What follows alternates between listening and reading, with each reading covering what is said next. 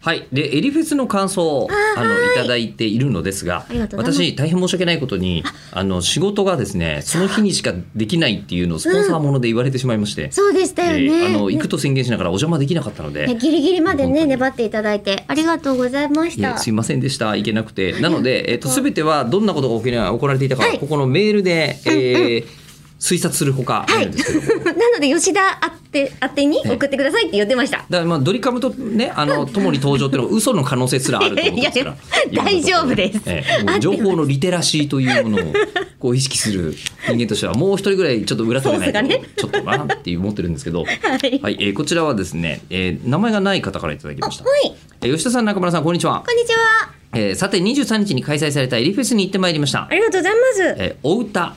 朗読、クイズと盛りだくさんの内容で、笑いあり感動あり笑いありと、 えー非常に楽しませていただきましたちょっとサンドイッチされてはいそうですね感動があったんです ね、えーどうやらありがとうございます。朗読劇は MC の神原大地さんとの掛け合いが同期の中で息ぴったりでした、うん歌も正直生で聴く機会がほとんどないと思っていた曲を歌っていただき大変感謝ですはい。えークイズはさすがはえりこさんでしたね。えーこの辺は他のリスナーさんから報告があるかと思います。えおうーこんな楽しいイベントが誕生日のお祝いとしてはいでしかないのはもったいないです。えー口を開くとコラボして開催してみてはいかがでしょうかお。えータイトルはエリフェスを開くです。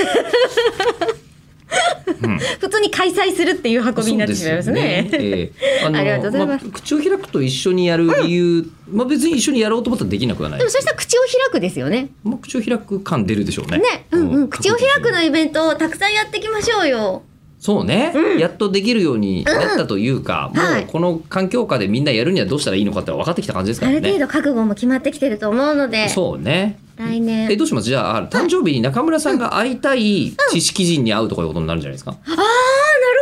ほど。うん。えじゃあそれまでにラインナップを口を開く側で作っておくイベントをやりましょうよだって1年後になっちゃうじゃないそのああなるほど誕生日でやるとすると。そうそうそうはあはあはあ私はもっと会いたいしもっと稼働したいからあもっもっと稼働したい。ともっ稼働したいと稼働したいのであれば、うんうんあじゃあそのなんか誕生日プレゼントは次回公演とかになってるのが一枚のかもしれうんな素いですね。晴らしいですねそう口を開くね、でもただ私の趣味で大体学者さん選ばせていただいてるじゃないですか、あのえりこさんの趣味で選ぶとどんな人になるの普段声優さんの職域では合わなそうな人あ私お金を動かしている人の話を聞きたいですどういう意味合いです か